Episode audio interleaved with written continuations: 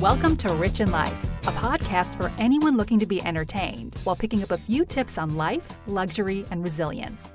And now, your host, Rich Irani. Hi, Daryl. Hi, how are How you? are you? I'm good. How are you doing? Oh, you know, just quarantining it out. How are you? Quarantining it? I know. Same thing. We're trying to just quarantine it out. I'm trying to get the kids in camp, and let me tell you, it's not easy. The camp that we go to has been closed for the summer. So, needless to say, my anxiety is off the charts, and I feel like I need you 24 hours a day. you you know, me 24 hours a day. I would never bother you because I know how your how expensive your time is, and I would never waste it. But I am a chronic complainer. I mean, I can complain all day. But you know, that being said, I mean, I'm trying to get through it with dignity and with grace. I will say, I'm trying. I want to get through it gracefully, so when I look back, I can say, you know, I didn't scream at them as much as I I, I wanted to, and I was, you know, calm. But it's hard. I, I, I, get, I love that. One step, one breath, one day at a time. Yes, and it was also a TV show, One Day at a Time, which was also good. We want to point that out. You're probably too young to remember. I love it. I'm going to look it up. Oh my God. She just said, I'm going to look it up. Wait, I'm, I'm so depressed. Oh, I have to ask you a few things. I, I want to know a lot of things. First of all, I love, thank you for really doing this podcast with me. I'm really honored because I do know how busy you are. And for people that don't know who you are, you are the famous Dr. Daryl Appleton from New England, but you travel across the country teaching people and helping people about mental health. You know, you're no stodgy old woman. You happen to be a young, very attractive girl for whoever can't see. Yes, you are, which also kind of brings up a lot of questions. The first question I kind of wanted to ask you was how did you even get into this? Where were you in life that made you even decide that you wanted to get into mental health? Because a part of me thinks like you had these crazy boyfriends and thought, shit, I better get into mental health just if I want to be happy in life to try to figure them out. I love that narrative. It's actually something more bizarre than that, I suppose. As a young kid, I was obsessed with serial killers. So, you know, my parents were probably very worried about me, but I always loved knowing why people did what they did. And after many a year of my parents kind of being like, well, there's other ways to do this, there's other ways for this to happen, they kind of pushed me into a mental health place and space and, and had me look at what other ways that I could help. So turning down jobs at prisons like made my father jump for joy. And then I realized in my career that hold on, people who are successful have very similar characteristics to those serial killers. Um, so I found my my happy medium of just wondering why people do what they do and what makes them successful and what makes them tick. But it really did start with a love of crime, which I don't know what that means for me. I guess I need to be. It means that it means that you're dark and sexy. I kind of like that. Did you have a favorite serial killer? I'm just curious. I mean, you know, you have your quintessentials, your Bundys, and you know, your Dahmers, but it was always the women serial killers that I found really fascinating. Um, I did not know there were women serial killers. yeah, there's a few, hmm. but I, Name I one. oh my god, I now I'm blanking because you put me on. Okay, it's spot. fine. There is one though. There was like a super prolific one in like Yeah. England who used to go like kind of tag team with her lover or husband, and they used to like kill like children. Again, not a, not a Oh. favorite because I admire it, but Yeah. It's always interesting when when it happens because people don't think women are capable of such things, which I always find an interesting narrative because I I mean, careful, us women we're we're devious. Um, Well, here's the thing: if they would have killed adults, I think they could have been a lot chicer. I think they lost killing children is where I think they lost. They could have been Bonnie and Clyde-ish if they were killing adults, maybe that were you There know you not such great people. there you But go. um, yeah, yeah, what's her name? J- Janine um, something. She's a famous one in uh, Engl- um, America. I don't know why you get me at this point of the day and I can't talk anymore. Listen, I'm glad you have enough to say that's amazing. You're going to teach us a lot. And the fact that you work for these Fortune 500 companies, and I know that what you do is you talk to the mail people in the mailroom and the people that deliver the lunch. No, I'm totally kidding. You literally work for the CEOs of these Fortune 500 companies. So now, how stressful is that? And also, how did your appearance? I mean, did that help hinder? I'm sure it couldn't have, you know, it had to go both ways. Yeah, I think anytime you walk into a boardroom or this beautiful office of a really high powered exec, it's always a little nerve wracking, especially in the beginning. And I think I'm 33, so I'm super young. So lots of these executives are in their 50s, if not older. And part of the reason they hire me is because they think I'm this young, cute thing. And then all of a sudden I get there and there are F bombs flying out of my mouth and, and stuff like that. So I think they're a little taken back. I also think a lot of the ways I've gotten jobs is because my name is Daryl. My parents were very mindful, my mother especially, that women didn't necessarily have as many opportunities as men. So having a name like Daryl could potentially even get someone to look at my resume sooner. And thank goodness we're not necessarily living in a world where she grew up in, but it's definitely helped. People have uh, absolutely been intrigued. And when Daryl walks in the room and I have my pencil skirt on and my Jimmy Choos, it's always very fun to see the reaction that I get from people. Uh, and I love that. I love being this kind of walking contradiction of hard and soft and, you know, smart and pretty, which shouldn't be a contradiction, but apparently it is. It is interesting and it took some getting used to, used to but now I don't think about it as much. It's just kind of part of it. Well, first, I have to say that's an excellent trick. I'm so glad that I named my daughter Grayson without even having that in mind. Her name is Grayson without even knowing that. So they think that your parents are kind of really brilliant that they thought of all this in advance because it is true. You read and you know, you kind of don't know. And if you're thinking you don't want to hire a woman, you have no idea. So I think that's great. What were some of the reactions? Were there any reactions where you noticed men would suddenly you'd walk into the room and they'd find that you were Daryl and they'd be like, Yes, I'll perk up. You know, they'd suddenly like, Oh, did you notice any of that, or did you notice people were like, "What does she want?" I think a little bit of both. I oh, think oh? I had I have had executives who have like stalked me in like the professional way of like, if I'm going to tell my secrets to this person, I want to know exactly who this person is and, and what their what their credentials, what they're doing. Sometimes I've had executives kind of say like, "Oh, is your boss Daryl coming anytime soon? Are you are you with him or her?" Or not even thinking it's me. But it is interesting because I think women, we have an advantage when we're talking about feelings and emotions. Uh, we tend to be seen as less judgmental. We tend to be seen as more of a, a vessel for carrying on that type of conversation, more trustworthy in that. So having that kind of edge is always very helpful where once we start talking, you can kind of see people loosen up. But anytime I'm talking with people about them and their emotions, sometimes people are a little tense because they're so guarded about it, especially in the business world, because that could be something that could, quote unquote, you know, disrupt their entire persona of who they are as this executive. Yeah. How do you gain their trust? I mean, again, I hate to keep bringing it back to it, but you're young and beautiful. I, I you know this. I've been through therapy my whole life. I've probably gone through $1 million in therapy through my entire life. I've told you this, and I and I did. And I don't know if I would have walked into an office and saw a young, very good-looking uh, person that I was attracted to. The first thing I'd probably think is like, I can't say what I really want to say. You know what I'm saying? I'd be afraid. I'd be more. I'd be more inclined to impress them. That is a very real thing. And sometimes it takes some time. Rapport building is always something I've been naturally good at. So, being a coach and a therapist felt very natural to me.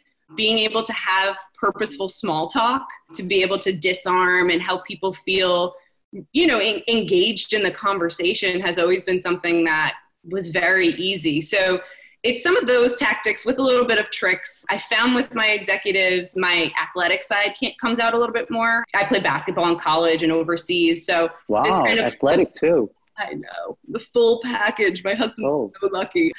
but I found that this this kind of okay, I'm here for a reason. Why? Or like, I'm not going to waste your time. Don't waste mine. What are we going to do? Has also been a way to kind of disarm of like, we're here for a reason. Let let's do this. Let's get into it. What's up? And sometimes people who are looking for help and looking for relief tend to just open up that that can of worms and everything comes out. And by the end of the session, they were like, I was not expecting that. I just couldn't stop myself and it felt really good. So that's always been a very cool thing too. By the end, asking people, do you feel a little bit better? And they're like, yeah, I, I do. I do have to attest that that is very true. I've sat in my psychiatrist's office and at a time when I was really depressed, thinking he's not helping me. And I would say, You're not helping me. And he wouldn't even answer me. He wouldn't even defend himself. I said, You're not helping me. You're not saying anything. And then, you know, by the end of it, I left and I actually felt great. I felt I wound up saying things because he wouldn't speak. So I wound up saying things that I knew what was bothering me and I wound up kind of figuring it out for myself. But these were different times. I, I was younger. I was more with a psychiatrist. You know, now it would be a different thing. I think what you do is so much more helpful for immediate results right now for the now. Did you ever have to turn anyone away? Oh, yeah. I heard a rumor. I heard I heard a story about a guy who was a sex addict that you were treating and mm-hmm. went into the bathroom and wanked off. And you called him out on it. This is a true story. Yes, I did. I am no joke. Yeah, um, we were talking about his proclivities to streaking and flashing and, you know, just overall inappropriateness. And sometimes you got to dig into what that is and you ask them questions, and obviously it triggers them, which is understandable. And okay, but pause one second. and, and wait, pause. So, at any of this time, did you say, you know what, this is a this is a, this is a patient or a client I'm not going to take? At any point, did you say, okay, maybe this might not be the best idea? No. Uh, to be honest, I was interested in seeing if I could handle it. So he came as a referral to me, and thank goodness the other um, therapist kind of gave me a heads up and was like, just just a heads up. This is what we're going through. I don't think I can handle it. And I was like, you know what? I can do this. This is, yeah, me. Let's do this. And after that, I was like, yeah, I don't, I don't know if I want, I don't know if I want to deal with this and have to tell people like, no, you need to go now Clorox the bathroom down because I don't want your, your DNA all over my bathroom. Right. So right. It, it was, uh, and then we created a plan and I slowly faced, faced him out a little bit. Um, into uh, you know somebody who specialized in sex addiction in its entirety so it was an interesting learning experience and i think it taught me a lot because i am fazed by very little now very right little. i would imagine so i have a question do you think that the whole sex addiction thing is maybe an excuse for people to cheat also i mean i do believe there are people that have sex addiction and i feel like people that do have sex addiction are probably watching porn nonstop, looking. So it's got to be a constant thing. Somebody that's just cheating with random people, like, you know, the maitre d' or a girl, I don't know if I classify that as sex addiction. It's more like an excuse that you can use to, you know, just cheat. Sure. Have you ever been able to say that to anyone? I mean, has anyone called anyone out on that?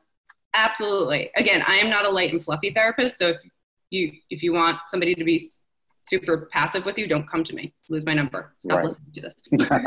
but for me, it's been like, no, it's it sounds like you just want to cheat on your wife. Like I will say stuff like that, and I have said stuff like that in right. session. I hear you, but have you ever thought maybe you just don't like being with your wife? Could that right. be the issue? Because it sounds like you're dating one or two people and you keep going back to them. You're not streaking through the woods because you can't help yourself.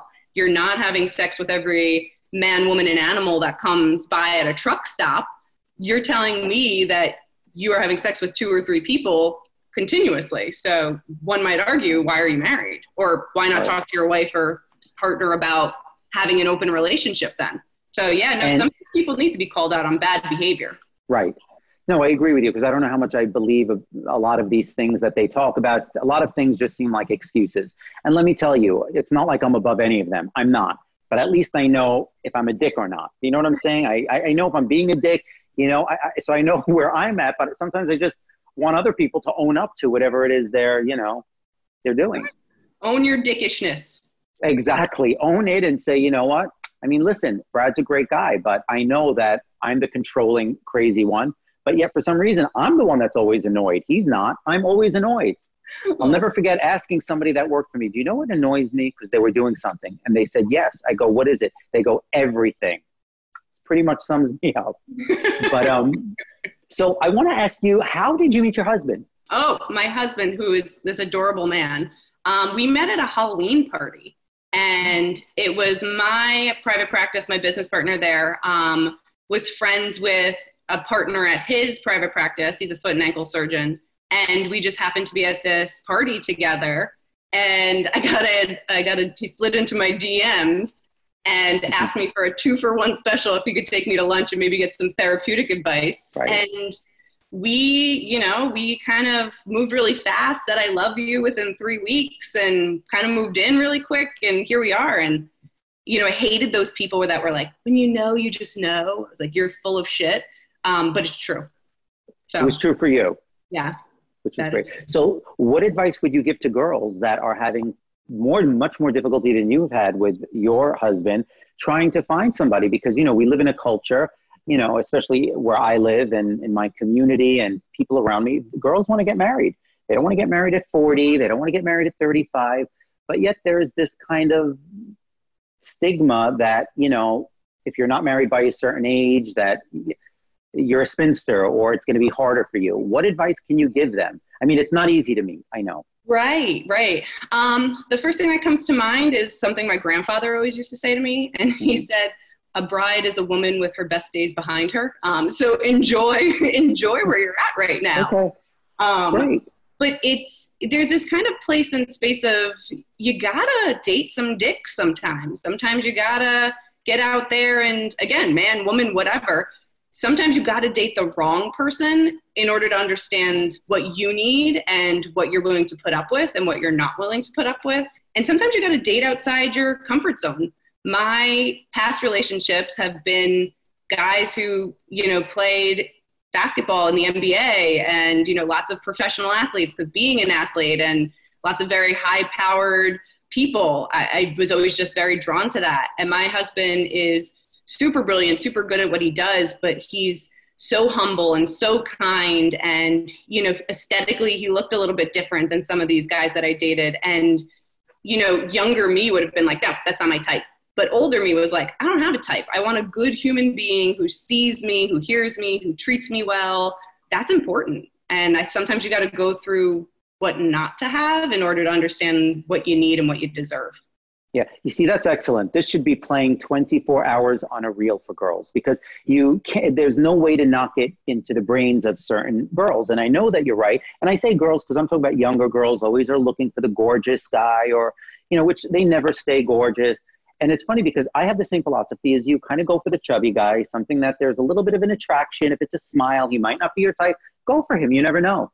You know, you can fall in love with a monkey. You know what I'm saying? And then suddenly you put him in Prada shoes and a cool haircut. And, you know, in his mind, he's the fat guy. So he's going to fuck you for the rest of his life. You know what I'm saying? Thinking he's the fat guy. But, you know, the joke is on him because so I kind of tell girls, go out of your comfort zone. Date the chubby guy that's been chasing you. And don't tell me, oh, he's not. No, I'm not attracted. He's not so gorgeous. I like gorgeous guys, fit guys. I like a six pack. None of that stays. Nothing stays from money to six pack to hair. None of it stays.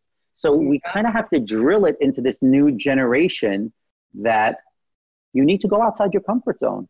There's also a ton of research that this whole swipe right culture, it's so much easier to be like, mm, they don't have this, so next. Or they don't have a little bit of that, next. So sometimes you got to work with what you got. I, I love my husband to, to the ends of the earth. It doesn't mean I don't want to bury him in the backyard some days. Like I just, you know, hold a pillow over his face some days. Right.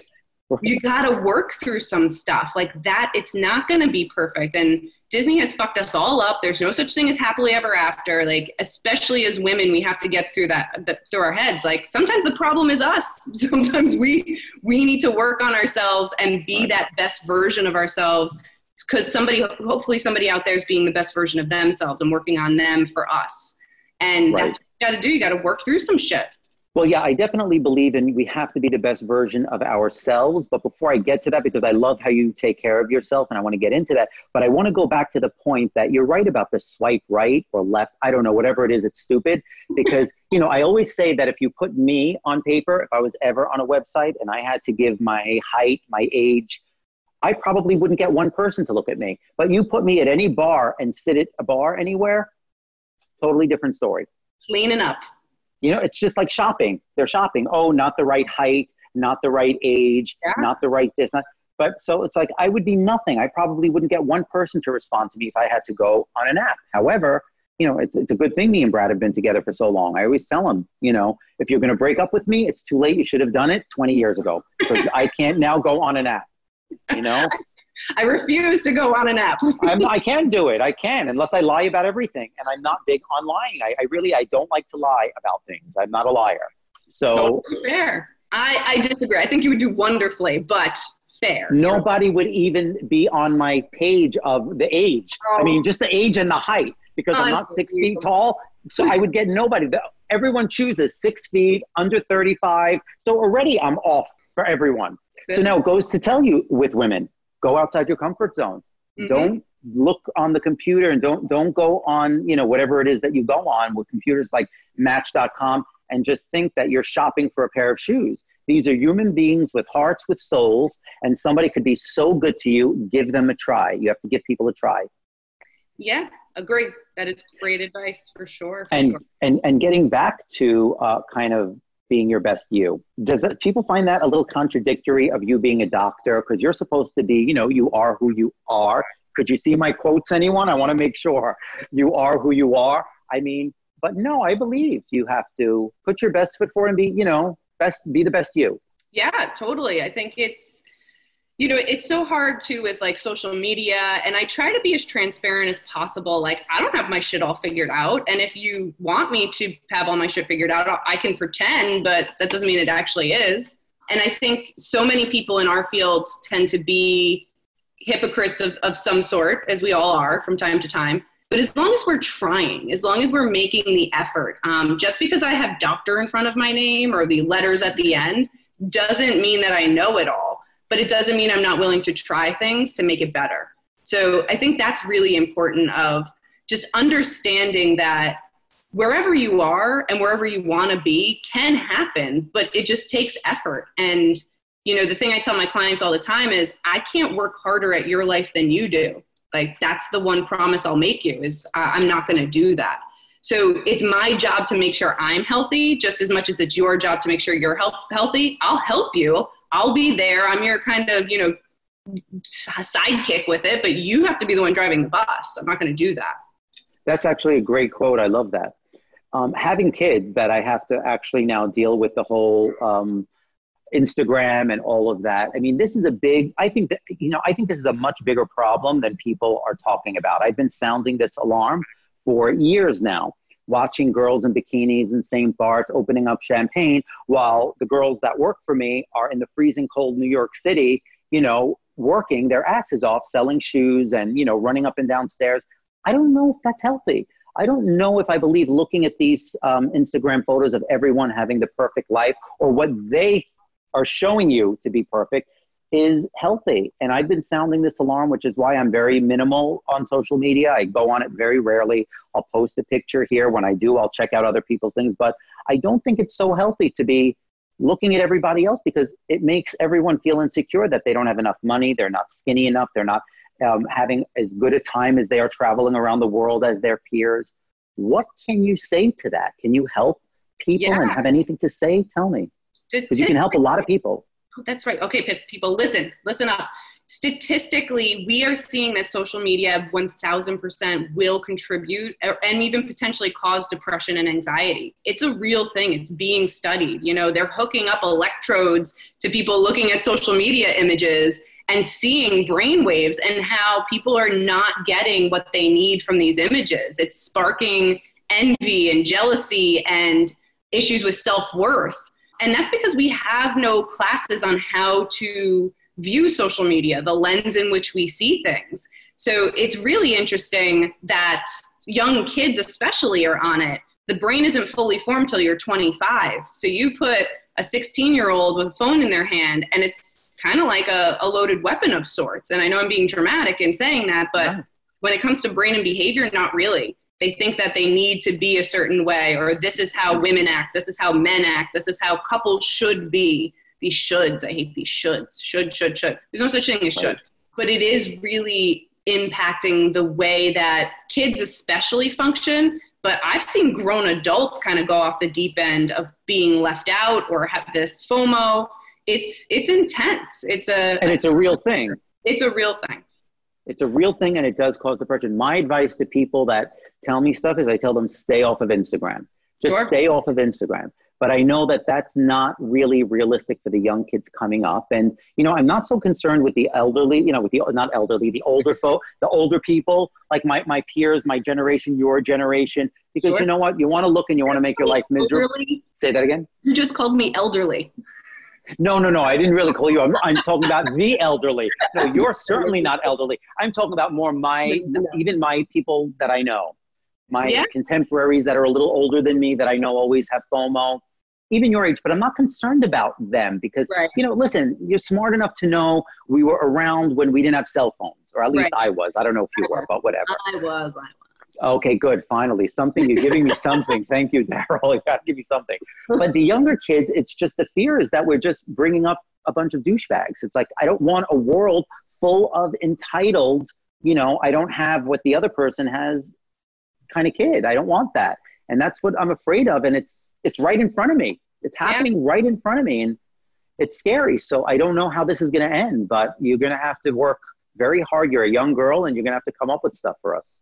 It's it'll be interesting to see if schools start to address it you know if they're if we start teaching more soft skills. We don't you know I- think about all the shit you and i learned in school that we've never even applied. Like i, I don't know calculus i don't need anything with calculus. Right. but i wish i would have learned about self-esteem. I wish i would have learned about healthy communication. So it'll be interesting to see if curriculums pick this up somehow or if there are teachable moments that parents can see with it with stuff like that. You know i tell lots of young people i have a bunch of 20 somethings on my caseload. I don't usually see younger because then it gets into like a, a weird place with um, legal stuff. But i think that anytime you have something that's causing you distress you got to be able to identify what that is and put an intervention in place to change it because it's not going to get better the thing that distresses you is not going to change you have to change or you have to change it so audit your timeline. Don't follow people that make you feel like shit. Yeah, I think that's great advice, and I think I think that should be implemented as a curriculum in school. More important than calculus and the other stuff you were talking about. I think it needs to be implemented. Maybe you'll be the one to do it. What do you think are like the major things that hold people back from success, or from finding the right guy or girl, or from just anything? What do you think the things that you talk to enough people, and you have to like have insight into this. What is it that holds people back from love, from success? Self awareness. I think if I were to put it in one blanket kind of term, either I am too self conscious or I never think I'll get that. So this narrative starts to play out. I'll never, I'll never find somebody as great as you have, Rich, or I'll never be as successful as, as that person. Um, these are self limiting beliefs. And at some point, self fulfilling prophecies. Our brain goes in the direction that we point it, and how we think and how we feel is a direction. So if you think you're a piece of shit, guess what? You're gonna feel like a piece of shit, and you're gonna act like a piece of shit. It's it's just as simple and as difficult as that.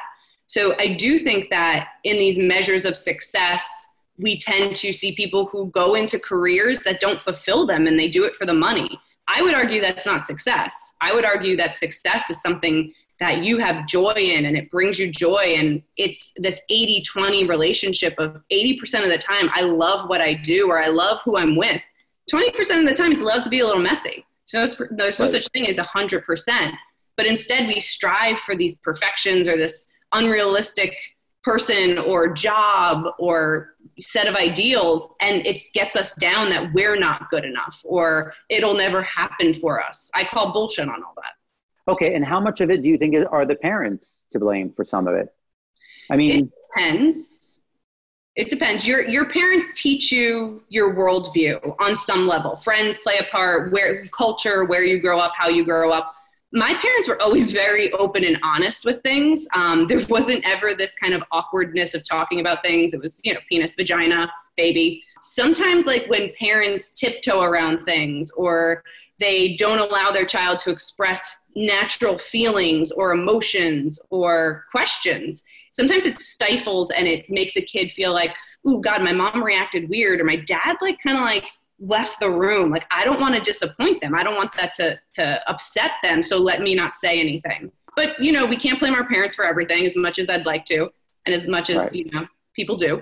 At some point we need to know better so we can do better. But as parents yes our job is to allow our children a safe space to think and feel and answer questions with sometimes questions of like I, I hear you i don't know the answer to that what do you think about talking to somebody else that's a perfectly acceptable parenting response great, that would be me because I really long for the days of learning about sex on the streets. I don't want to. I don't want to have to talk to my kids about sex, vagina, penis. I don't want to have to talk about. I mean, we do now because they're little kids. I always tell them nobody's allowed to touch you. But I mean, when you get older, I don't think I'm so old-fashioned. I can't.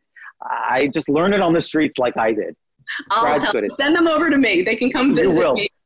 Daryl, you're going to be on our speed dial. I'm going to have to. Uh, yes, we're going to have like uh, what is it called? Uh, money every month. We're going to have you on a retainer. I know that you work a lot. What do you do for your personal fulfillment, fun, your beauty regimen, any kind of secrets? You know, I've been in the fashion business for so long, and you know, there are so many misconceptions about fashion. People always kind of wear the, the, the wrong thing, or don't wear white after Labor Day, or uh, an ankle strap cuts your leg.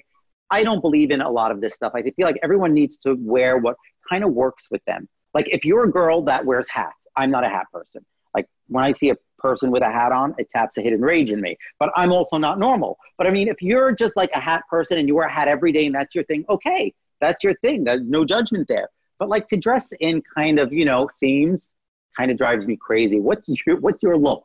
What is your go-to look? What is your w- look for work and what is your look for going out? Mm-hmm. Well, I definitely am not going to admit to wearing a hat, even if I did, not now. you can wear a listen, you can be headless and you're going to still be perfect in my book. We're not going by you. I love that. No, I don't wear hats though. I think I am very classic and simple, um, whether that's going out or work. I like comfort. So I like lots of stretchy bodycon dresses. I got a nice big butt, which is a gift and a curse. Ooh, um, show me, show me, show me. Stand up and turn around. Do you want to? Do you want to? I will. I'd love to. Yes, I want to see. If you're willing to do it, I want to see it. Turn around. I want to see your butt. I'll send you some good bum pictures. Okay. You can put them good. up. Send them to Okay, good. I want. To. Yes, send them to us, please. I'm holding you to it. I will. I will. Okay. Um. So I, for me, it's lots of really kind of just chic, very classic pieces. I'm a New Yorker at heart. I grew up five minutes from the city in Jersey, so my wardrobe consists of blacks, whites, grays, tans, and maybe some army greens. And I love every second of it. But for me, it's it's I need it to look effortless and easy. And as you know better than I do, sometimes that's very hard. So certain staple pieces with like a really interesting neck or a really interesting silhouette sometimes does the work for you. So I don't have to work as hard. I am a big, huge believer in work smart, not hard. So if I have a piece that just does it all for me, I'm I'm happy. I'm there. And then I like the transition to to day to night. I'm also a jeans and a t-shirt kind of girl on the weekends. I have no problem with a good pair of sweatpants either. So right. I think it just needs to speak to you and you need to feel empowered by the clothes you're in and feel really beautiful or sexy and successful before you even leave the door, like before you leave your house, before you walk out the door. Um, so that's I agree with you. I, I try to implement that with my kids as well at this age. You can't wear leggings outside, their pajamas. Of course, they go to school and they see kids in leggings. No, they wear, I go, no, no, no. But we don't do that. We wear, we have stretchy pants. They have little buttons on the side. You know, we don't wear leggings. Like I, and no, you know, we don't wear t-shirts, but they don't want to wear a collar. But I have to say, we're very similar, me and you. I'm the same coloring, same colorations, exactly the same, very understated, but yet the effortless look takes work. Yes. It takes work. I mean, I like to look effortless, but it does, you know, it, it, takes work. I remember my mom many, many years ago. I mean, my shirt was half tucked out and, you know, my pants were a little short. I wasn't wearing socks, which was kind of the look. And my hair, when I had a whole thick head, was like sticking out. And she, my mother would tell me, you know, fix your hair, tuck your shirt in. I said, Mom, do you know how much effort this takes to not look like I look so good. I'm like, worry about you and your Gloria Vanderbilt jeans over there. Not jeans, but whatever she was wearing. My mom never wore jeans, but whatever it was. Right. But yeah, so it is kind of uh, it's it's it's everyone has to have their kind of vision of the way they want to be perceived and they what the way they want to look. Totally. Yeah. Which I, go ahead. Which brings me to another question. Women that like to just show. Now I've had girls that have worked for me, and in the freezing New York City they would come, take off their big thick coat, and literally be naked, like wow. the boobs hanging out. And the heat would be blasting the entire day. And pe- women would come in with fur coats. Yes, they wore fur coats. They went to the Upper East Side. They come in with their fur coats and run out the door. And I used to tell them, "What are you coming to work naked for? Who do you want to impress? The UPS guy?" Like I, that's one thing I just never got. Is you know I get it on the runway. You know, I've seen girls naked in sheer clothing on the runway. You know, listen, they're surrounded by cameras, they're surrounded by bodyguards, they're on a stage, they're getting paid money to do that. But in the real world, I mean, who do you want to impress? The garbage man, the, the, the post office guy, the mailman, somebody else's husband? Who? So, what does that, is that a daddy issue? It could be. It could be that that's how they feel good, you know? Sometimes it's a, you got it, flaunt it. Sometimes if you're using it, I guess it would matter on your intention. If you said to me, I have great boobs. I, I like them. I want them out. I'd be like, girl, go for it. But if you're like, you know what? I like the way people react to me when I wear this shirt. I'd be like, cool. I want to talk about that a little bit more because that feels a little bit different right. than love this shirt on you. Right. Okay. Fair enough. I will say in my next life, we have a deal. I'm coming back as a girl with a huge rack. there you go.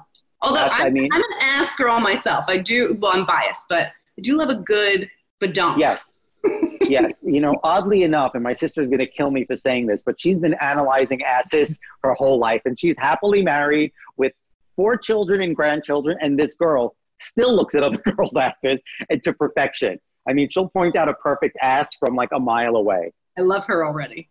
Yeah, you would. You would actually love her. She's very funny. What are your guilty pleasures? Do you have any?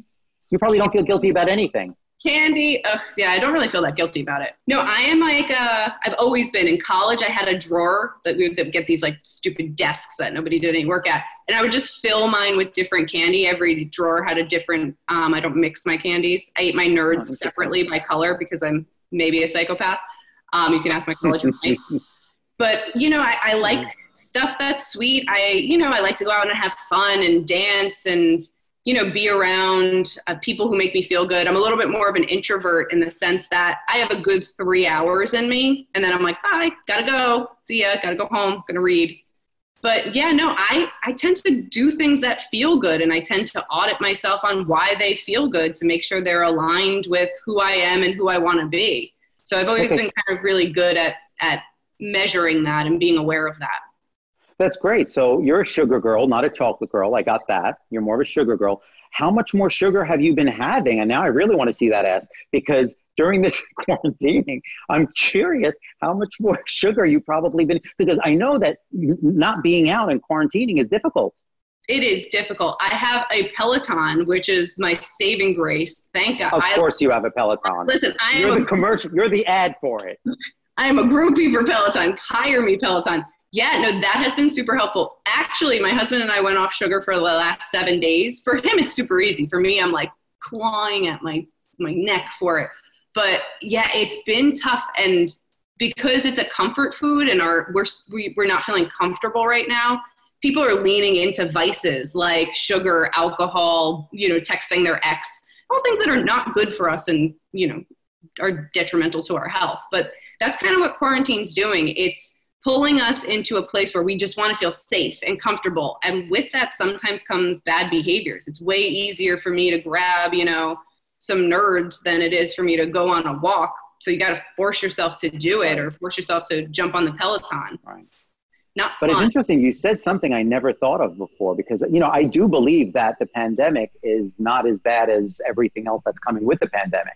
Like the pandemic was really bad, but at some point, you know, we're having suicides, depression, people drinking. But you said something that I never even thought of people texting their exes. And yeah, it's like it puts people in a very bored um, situation. Yeah. And yeah, it's, it's really not good. And for me, my kids, they know all about social distancing, but they don't realize that when we get home, you're supposed to social distance from me. They're not social, they're still on top of me. And I don't know who to call. I was going to call Dr. Fauci and say, My kids are not social distancing. Who do I talk to? Please tell them. Send someone. Yeah, Send no, I've here. seen that as an uptick in um, some of my clients at my private practice and even some of my executives. You know, these. The, the X thing for my well, some some of them are single execs, some are not. Right. But it's this comfort, it's this band-aid on a bullet hole, to quote Taylor Swift. It's you know, everyone's baking banana bread, but no one's dealing with their feelings. We're just kind of adding stuff on rather than taking this time to really process and think about, you know, who we are, what we're going to do, what we're going to change, what we can do more of, less of.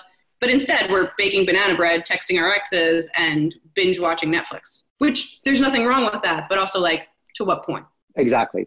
So it's funny. I just interviewed um, somebody the other day, and she loves sleeping with married men.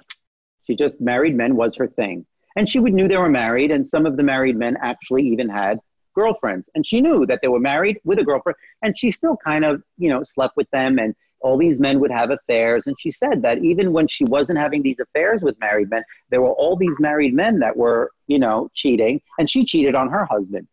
Is there any advice you can give to married people that maybe the spark is not so there? You know, you go through periods where when you're together a long time, any stranger seems more appealing than your partner. I mean, they can be half as good looking or half as sexy or half as beautiful, but yet it doesn't matter. It's just somebody who you didn't see throw up, somebody who you didn't see get sick. Do you know, do you know what I mean? It's like you're just, so what advice can you give to, to people that are dealing with maybe kind of either wanting to cheat or cheating or being paranoid about their spouse's cheating?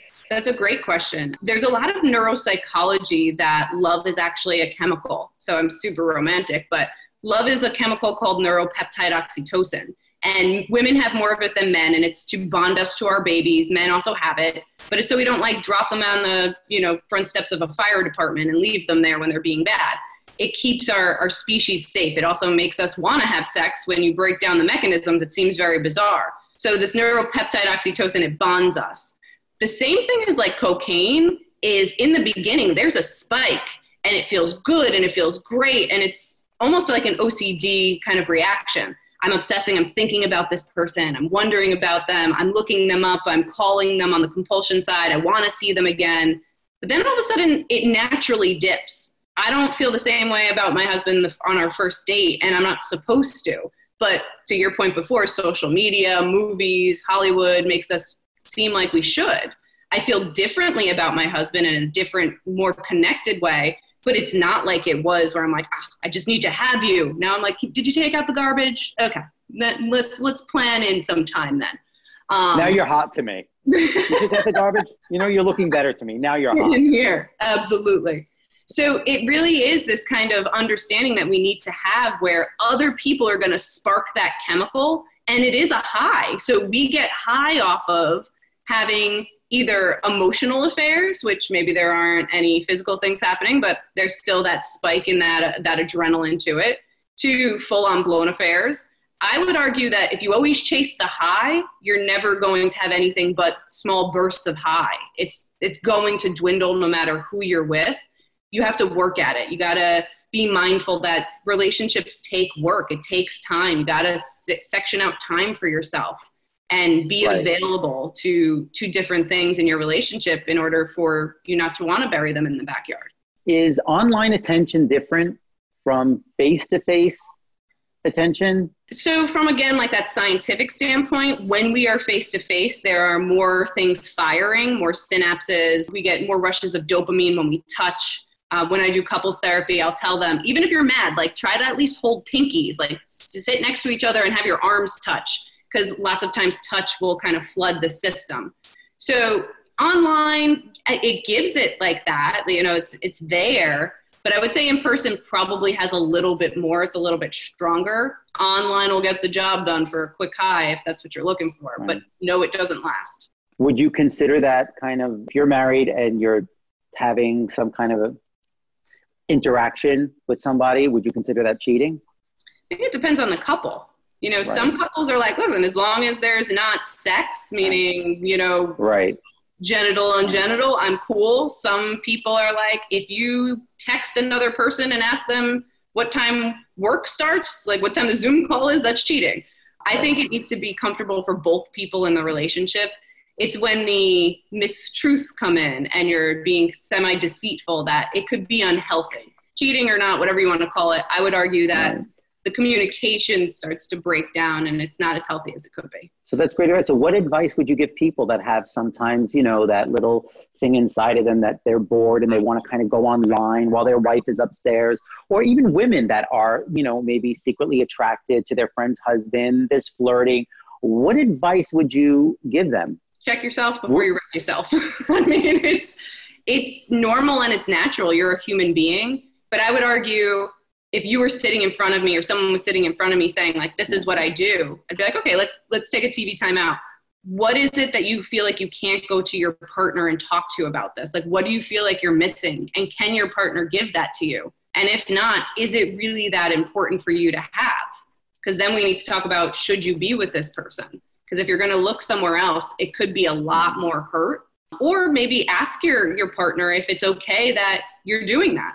I did an article with Ask Men not too long ago, and it was kind of like a Dear Abby thing. And it was about this couple who one partner was getting nudes, and he was just really upset that his partner kept getting these nudes. And the partner was kind of like, Well, I like them, and I just use them to jerk off. Like, why? That shouldn't be a problem. It's not cheating. And I kind of responded back to him. I was like, if you're uncomfortable with it, that's a problem. Your your partner can't gaslight you saying it's not an issue when you feel like it's an issue. If you're upset by it, then yeah, you're allowed to be upset. But if you're not upset by it, then doesn't matter. If your mom thinks that it's weird or your sister thinks that, that it's weird or the you know male person thinks it's weird, doesn't matter. If you're okay with your partner getting nudes and jerking off to them, cool. Right. Well, this is why therapy. This is why therapy is so important because they need somebody to tell them that. Some people have their own idea of what cheating is, but no, anything that makes your partner uncomfortable, that's it. Your main priority, I think, is if you to make your spouse comfortable and to feel secure. And if they're not making them feel secure, then there's something wrong there. Yeah. I mean, because the flip side of it too is they could be getting everything if they wanted it, but some people just get bored. I find that people just get bored. It's more, I would say, probably more men than women, because like you said earlier, women have this innate, you know, a woman really could fall in love with a monkey and the monkey will cheat on her. You know what I mean? I mean, look at Christie Brinkley and, and, and her husband. I mean, there's a perfect example. I mean, a woman can fall in love with a monkey, which is why I always tell women and tell, I tell girls, just go on a date. He wasn't my type. I went out with him once. Try one more time. Just go on a date. Just try again. You never know. Mm-hmm. And a few times it's worked out. Yeah, I agree. Well said. Are there any clues for somebody to know that their partner is maybe has a roving eye? Are there any clues to know? Like, do you think? Human behavior is kind of easy when you look at it from a baseline perspective. We all have baselines. Some of us run more anxious than others or more depressed than others. That's our baseline. That's just who we are any deviance from that baseline can give you clues. So if your partner's usually super attentive or you know super engaged in your conversation and then all of a sudden isn't or is looking at their phone more or is not around as much i'm not saying they're cheating i am saying maybe talk to them like hey is there anything going on that i should know about or you know what what's up in the beginning of the relationship if he or she is constantly looking at you know every person's ass that walks by and they're like, listen, no, I, just love a perfect ass. That's one thing. But if they're like, what? No, I'm I'm just checking out the the sign over there. But then get used to it. If somebody's saying they're checking out someone's ass, they like it, then you know you're making that your bed. So that, when you get older and after you have kids, when they're checking out asses, just know that you have to. You knew that from the beginning.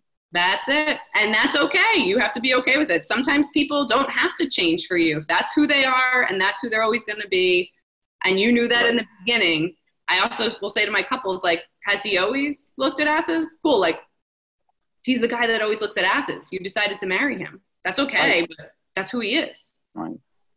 Yeah, because you know, as time goes by, women I think get more secure than insecure than men as well, time you goes guys by. age amazingly. I mean, look at you. Jeez.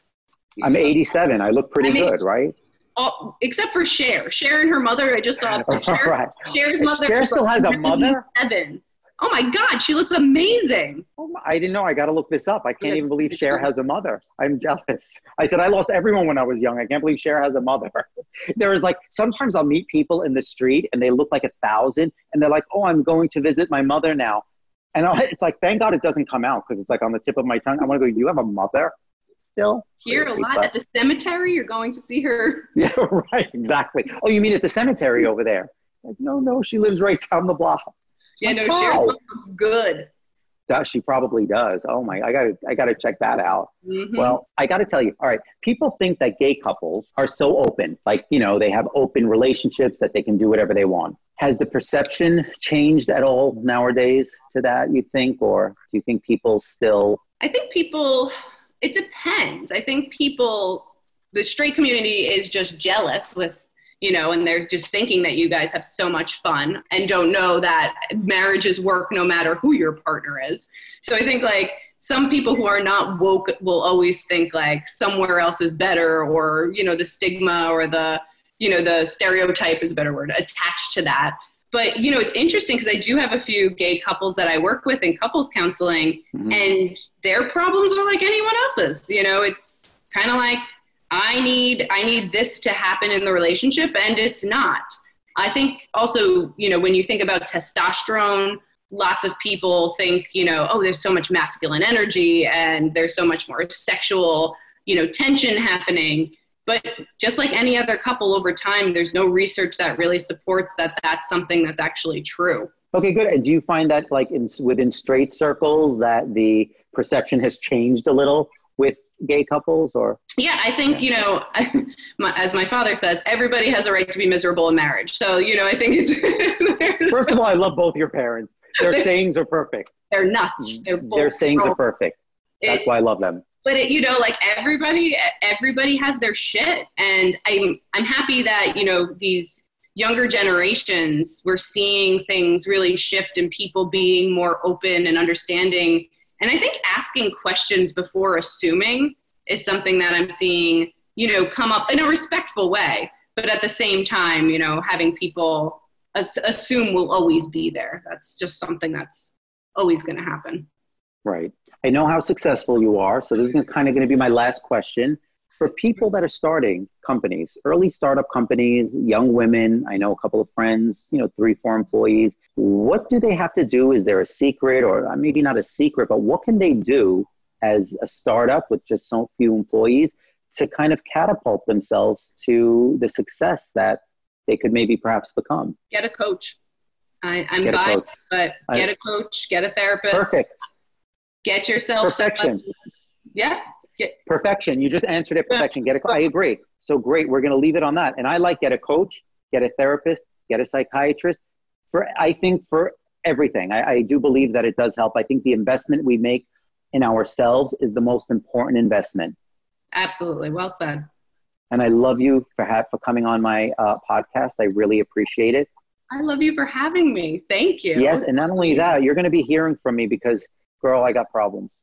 Good. Listen, I am yours. All, All right, yours. great. Anytime. And I'm yours if you ever need anything. Perfect. Careful. I have careful. access to any designer practically that you need. Don't so tell that. anything you need, we'll, we'll, we'll get you styled up. Not that you need it. I mean, the truth is you really don't, but still, okay, if you do. I mean, I need somewhere to go, and then you're my first call. You and me both. What size shoe do you wear? I'm curious nine. Okay, good. That's become that's become the norm. When I first started in the shoe business, seven kind of was the norm. That was the size you buy the most of.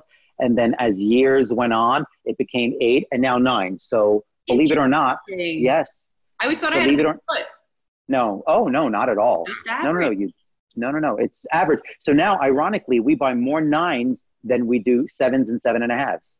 Wow. So when we buy shoes, yes. yes, every I, I think just as time went, everyone's feet kind of got bigger. I think that the people that were nines years ago are now maybe tens. So we carry up to size 12 these days. Wow. Yeah, I don't know. Maybe it's in the food. Who knows? Interesting. Yeah, all those hormones in the milk. right, exactly. Who knows? Well, thank you for really being with me. And. I can't wait to meet you in person and hug you. Yes. Oh, I can't wait. I, I love my husband, but I would love to hug somebody else. you know what? That's a great idea. I should probably hug Brad at some point. There you go. There you yes. go. Oh, Brad. Well, thank you again. All right. Bye, Ritch. Send me the pictures. Oh, I will. I will. Of yours. Okay. Bye. You've been listening to Ritch in Life with Ritch Erani. If you liked what you've heard, click subscribe so you don't miss out on future episodes. Or visit us at ritchinlife.com. That's R I T C H in life.com.